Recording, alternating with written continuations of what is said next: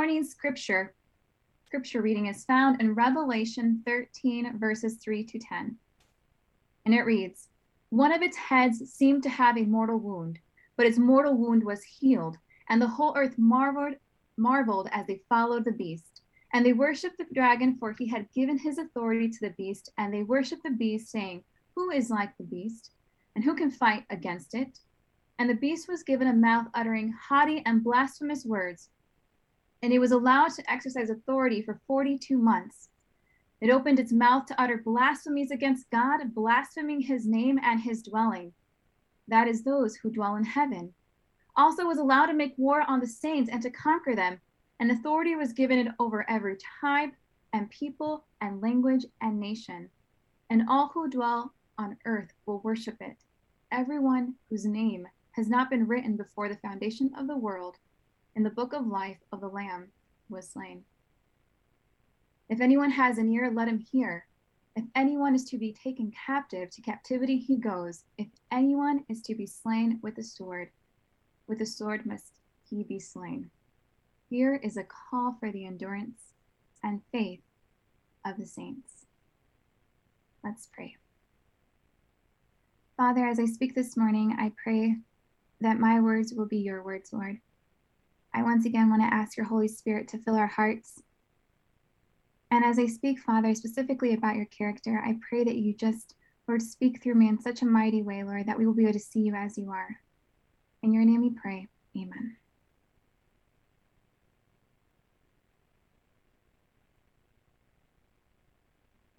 God's goal is salvation for you and me. But what exactly is salvation? Salvation is God transforming you and me into a person with the character of God, which will allow you and me to self govern. In Ezekiel 36 26, God says, I will give you a new heart and put a new spirit within you. I will remove your heart of stone and give you a heart of flesh. In Hebrew, the word for heart can be used in reference to mind, inner man, conscience, seat of courage, appetites, emotions, and passions and even memory. The word spirit in Hebrew is often referred to breath, disposition, the spirit of God. So when God says he's going to give us a new heart and a new spirit, he's essentially saying he's going to give us a new mind, new feelings, new emotions, new passions, new memory, and a part of him, his breath, disposition, his spirit. I think about what God did with Adam and Eve. He put Adam to sleep and he took one of his ribs and he gave it to Eve. I think of that as what God is saying here. He's giving us a part of himself, he's giving us his spirit. Ezekiel 36 continues, and I will put my spirit within you and cause you to walk in my statutes and to carefully observe my ordinances. You will be my people, and I will be your God.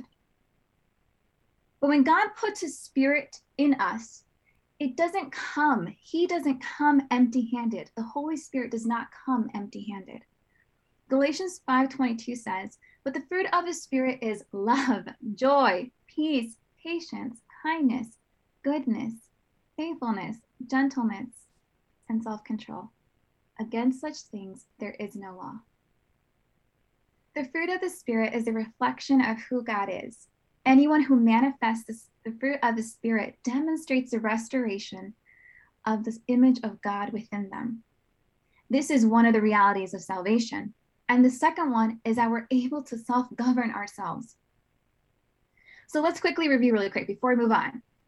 Salvation is God transforming you and me into a person with the character of God which will allow you and me to self govern. Essentially, he's putting his new heart, his new spirit within you, and causing us to walk in his statutes and observe his ordinances. God's spirit helps us keep his ways and maintain ourselves. God gives us new hearts so that we're able to govern ourselves without his interference. You see, God is not a micromanager. An example of this is what happened in the Garden of Eden. God allowed Adam and Eve to have dominion and rulership over everything in the Garden of Eden. They were supposed to govern everything according to their understanding and intellect. The only thing restricted was the tree of the knowledge of good and evil. And God wants the same for us. Unlike the children of Israel, whose reasoning and decision making had become so debased when leaving Egypt that they were unable to govern themselves, and God had to literally outline instructions for them to govern themselves through the wilderness. God had not intended that for them, and God does not intend that for us. God intends for us what he intended for Adam and Eve to have dominion and rulership over everything in the Garden of Eden. And as we know, and as the Bible shows, the Garden of Eden was the only time God's people were able to be self governed. Therefore, it is God's goal that our character is like His, while it is Satan's goal that we be governed by His character and controlled by Him. So, once again, salvation is God transforming you and me into a person with a character like His, which allows you and I to be governed and function without His direct management. However, in Revelation 13, we're going to see a different picture, a different way of doing things. We're going to see the devil, his fruit, his character, his ways. So, as we read today in today's scripture reading, we're going to be basing our message today on Revelation 13. So, if you have your Bibles or your phones, we're going to be scrolling over there. Revelation 13. In this chapter, there are three main characters the dragon, the beast of the sea, and the beast of the earth. But Revelation 13 doesn't give us a huge description of who this dragon is or context to him. For that, we kind of have to go a chapter before. We're going to just really quickly just take a minute to just go to Revelation 12 and find out more about this dragon, his fruit, his character, his ways. Revelation 12 9 spells it out very clearly for us. This dragon is Satan, and he is called the deceiver of the whole world the serpent of old, and is also called the accuser of our brothers. Revelation 12 not only tells us what Satan is called, but describes his character a deceiver and an accuser.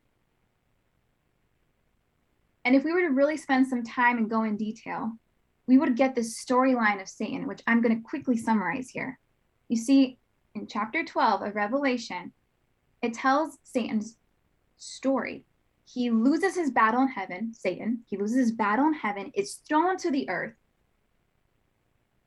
and wants to devour this pregnant woman's baby, which symbolizes Jesus. But he isn't able to because this baby is taken up to heaven. So Satan gets really mad and he instead goes after the woman who gave birth to the baby, which in the Bible, the woman symbolizes the church. Revelation 12, 17 says, Then the dragon became furious with the woman and went off to make war on the rest of her offspring. But before I continue more on this storyline of what happens next, I want to just make sure that we're focusing on the dragon, Satan, really quick. Does Satan look like a person who is peaceful, kind, gentle, joyful, or patient? Just in this really quick outline of a story in Revelation 12? I don't think so. Revelation 12 highlights some pretty interesting things about his character. I don't know if it's interesting, but the reality of his character. And that is that there's anger, hatred, intolerance, lack of peace, forcefulness. The fruit of the dragon, Satan, is a complete opposite of the fruit of the Spirit of God. Can you think of someone in your life who lost self control because of anger and you didn't think they could lose it anymore, but they did? Take a minute. That picture that you see, that image that you're thinking of, that's Satan. And that's kind of where Revelation 12 kind of ends. Is Satan going after the woman and her offspring furiously. And so now Revelation 13 begins. So let's go back to Revelation 13 because this is where we're going to be focusing most of today's message. In Revelation 13, we're going to see the dragon, Satan, giving his attributes, character, authority, and power to the beast that comes out of the sea. And we're going to begin by analyzing the descriptions of this beast and seeing how there is that connection. First description Revelation 13, verses 3 and 4. One of its heads seemed to have a mortal wound, but its mortal wound was healed, and the whole earth marveled as they followed the beast. And they worshiped the dragon, for he had given his authority to the beast. And they worshiped the beast, saying, Who is like the beast? Who can and who can fight against it? This first description highlights this kind of this image, or I don't know if it highlights, but actually paints this picture of the world under a type of daze or trance. And they follow and worship it. And they're almost convinced the dragon is strong, even though you and I know that we just read in Revelation 12 that the dragon lost the war in heaven. The second description of this beast of the sea is in Revelation 13, verses 6 and 7, it opened its mouth to utter blasphemies against God, blaspheming his name and his dwelling. That is, those who dwell in heaven. Also, it was allowed to make war on the saints and to conquer them. And to understand better what blasphemies mean, it can be interchangeable for damning, cursing, swearing, vilification, which is in connotate, have a connotation to libel. Basically, this beast of the sea was swearing against God, cursing against him, lying about him,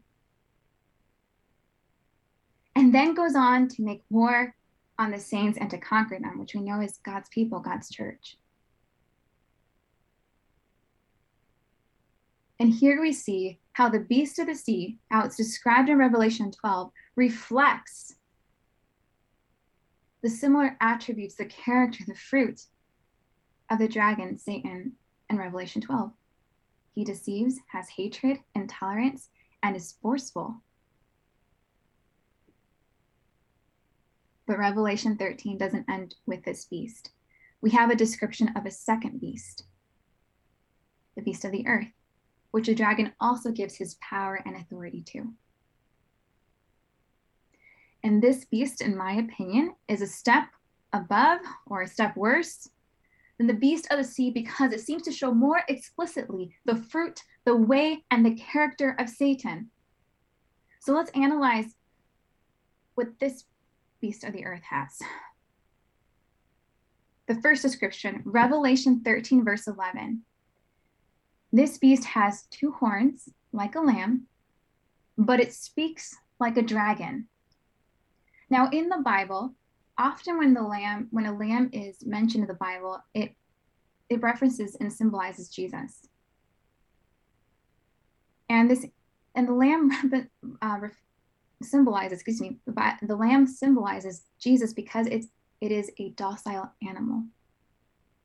I don't know if you have had some time to, to study this the sanctuary in the old testament but individuals would come to the altar of sacrifice in the sanctuary with a lamb this lamb symbolized what Jesus would do for you and I. He would die for our sins. This was a selfless act, and that's why the lamb was used as as part of this, I guess you could ceremony, because it showed, like the lamb who does not fight, who is teachable, who is meek, who is humble, Jesus would do the same. He would do it willingly, without a struggle. And this beast disguises himself in this way as something gentle, something meek, something teachable, like a lamb. But it speaks like a dragon. The beast of the earth looks like it has the character of Christ on the outside, but has the character of the dragon, Satan, on the inside. The second description in Revelation 13, verse 12, it says, It exercises all the authority of the first beast in its presence and makes the earth and its inhabitants worship the first beast whose mortal wound was healed. It performs great signs, even making fire come down from heaven to earth in front of people, and by the signs that it is allowed to work in the presence of the first, excuse me, in the presence of the beast, it deceives those who dwell on earth. So here we have a second description. This beast performs miracles. It goes as far to demonstrate miracle and cast everyone under a spell, causing people to focus on miracles instead of the character. Just like a distraction. But it doesn't end there. There's some more just there's one more description we're going to we're going to analyze here in Revelation 13. Verses 16 and 7 chapter 13. It causes all, both small and great, rich, both rich and poor, both free and slave, to be marked on the right hand or on the forehead so that no one can buy or sell unless he has the mark. That is the name of the beast or the number of its name.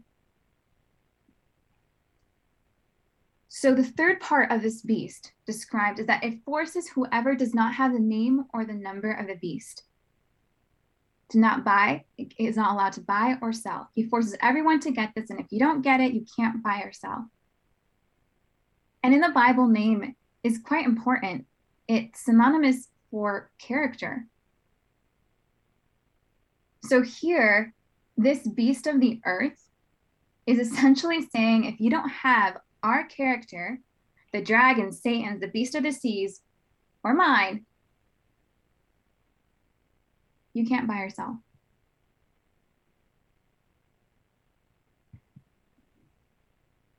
This beast essentially forces everyone to have its character, the character of Satan. So, quickly reviewing the beast of the earth, he disguises himself as a lamb and causes miracles to distract people of who he really is. So, essentially he's deceptive. And he is forcing everyone who does not have the mark of the beast, which is the character, the name of the beast or the number, to not buy or sell. So he's essentially intolerant and also full of hatred. So here we have it. Basically, we have all these three characters that have shown in Revelation 12 and 13 to be mad, hateful, intolerant, deceptive, forceful, and lack peace. All these three characters the dragon, which symbolizes Satan, the dragon, the, excuse me, the beast of the sea, and the beast of the earth. Revelation 13 shows us the dragon giving his fruit, his character, his power, and authority to the beast of the sea and the beast of the earth that do things his way. But I, I want to make sure that as we're just summarizing that part and we're concluding this part, that Revelation 13, this last description that we read of the beast of the earth, that description is making a point to say that these three individ- these three individuals or characters of Revelation 12 and 13 are not satisfied with they themselves having this character. They want their community, their kingdom to embrace this. And what is it that they're embracing this character? It's a character unlike the fruit of the Spirit. You see, instead of love, it is hate. Instead of joy, it is misery. Instead of peace, it is insecurity. Instead of patience, it's intolerance. Instead of kindness, it's animosity. Instead of goodness, it's corruption. Instead of faithfulness, it's disloyalty. Instead of gentleness, it is hardness. And instead of self control, it is instability. Revelation 13 concludes with a dragon and his beast producing a people that mirror his image, reflect his image, his character. And these are unable to be self governed because they have been micromanaged using force. These individuals do not have a character reflecting the fruit of the Spirit, but of Satan. Imagine one person with these traits. Just take a second. With hate, with misery, insecurity, intolerance, animosity, corruption, disloyalty, hardness, and instability. Just imagine what one person with all these traits must be like. I can't imagine the restlessness they must have.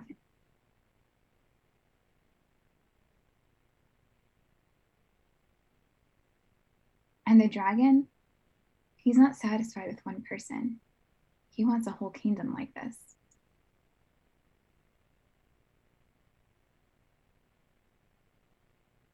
What kind of character do you and I want?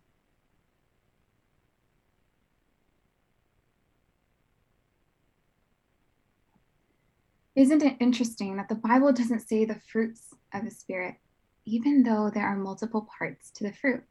I'm going to ask that one more time. Isn't it interesting that the Bible doesn't say the fruits of the Spirit, even though there are multiple parts to the fruit? It says the fruit of the Spirit, even though it has love, joy, peace, and so on. It's almost as if God is alluding back to the past to the fruit Eve ate, the forbidden fruit Eve ate. The eating of the fruit that Eve ate caused such degradation of character and humanity. And this is what God desires to transform. He desires to restore our godlike character by the Spirit of God and restore our self governance by the fruit of the Spirit. In some versions, the last verse in Revelation, the very last verse in Revelation, says that this calls for wisdom. Speaking of what is mentioned in Revelation 13, this calls for wisdom. When I hear the word wisdom, I think of a story of the two women who came to King Solomon about a baby. One woman had fallen asleep on her child and it died. The other woman, sleeping nearby, had placed her child near her as they slept. The woman whose child died exchanged it for the nearby woman's living child when she realized hers had passed. In the morning, there was a conflict among both women about the living child. So they went to King Solomon. And King Solomon in a response to the conflict, decide to cut the baby in half so each woman would have a piece. The mother of the child who had passed away agreed.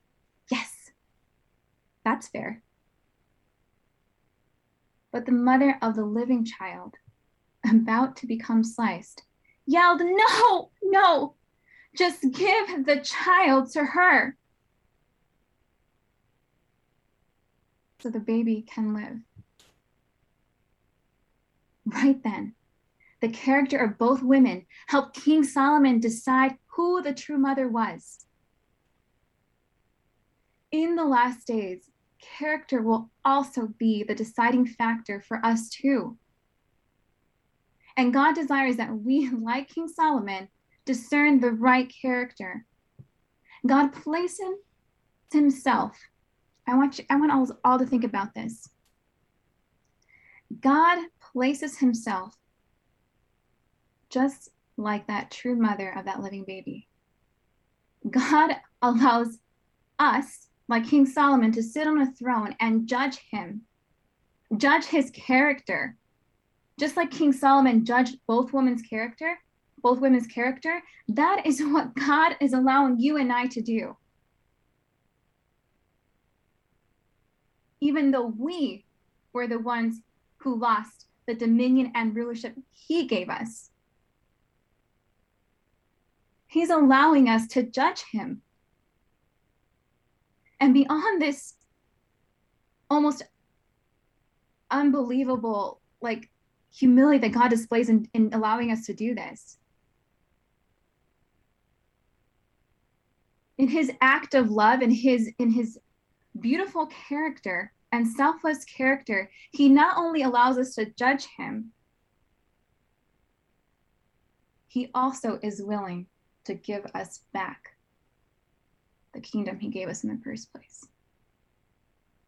He's a he is willing to have it restored to us and help us not only help help us have it again, but allow us to rule and have dominion over it again. In the very place that was our weakness, in the very thing that we lost. This is the character of God. He wants us to accept his salvation so we can be transformed into his image and likeness that we will be that we will have the capability to be self-governed and be able to rule like King Solomon ruled his kingdom. And he desires to do this. God desires to accomplish this by the fruit of his spirit, which is love, joy, peace, patience, kindness, goodness, faithfulness, gentleness, and self control. And this is the way of God. And I end this message today with what God says in Ezekiel 36 and how we started this message.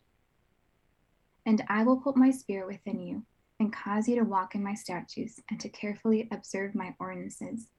You will be my people, and I will be your God. Let's pray. Father, thank you for your word, and thank you for the fruit of the Spirit. And thank you that, Lord, you not only love us to change us, but Father, you desire to restore us and restore what we lost and you gave us in the first place. Thank you for second chances.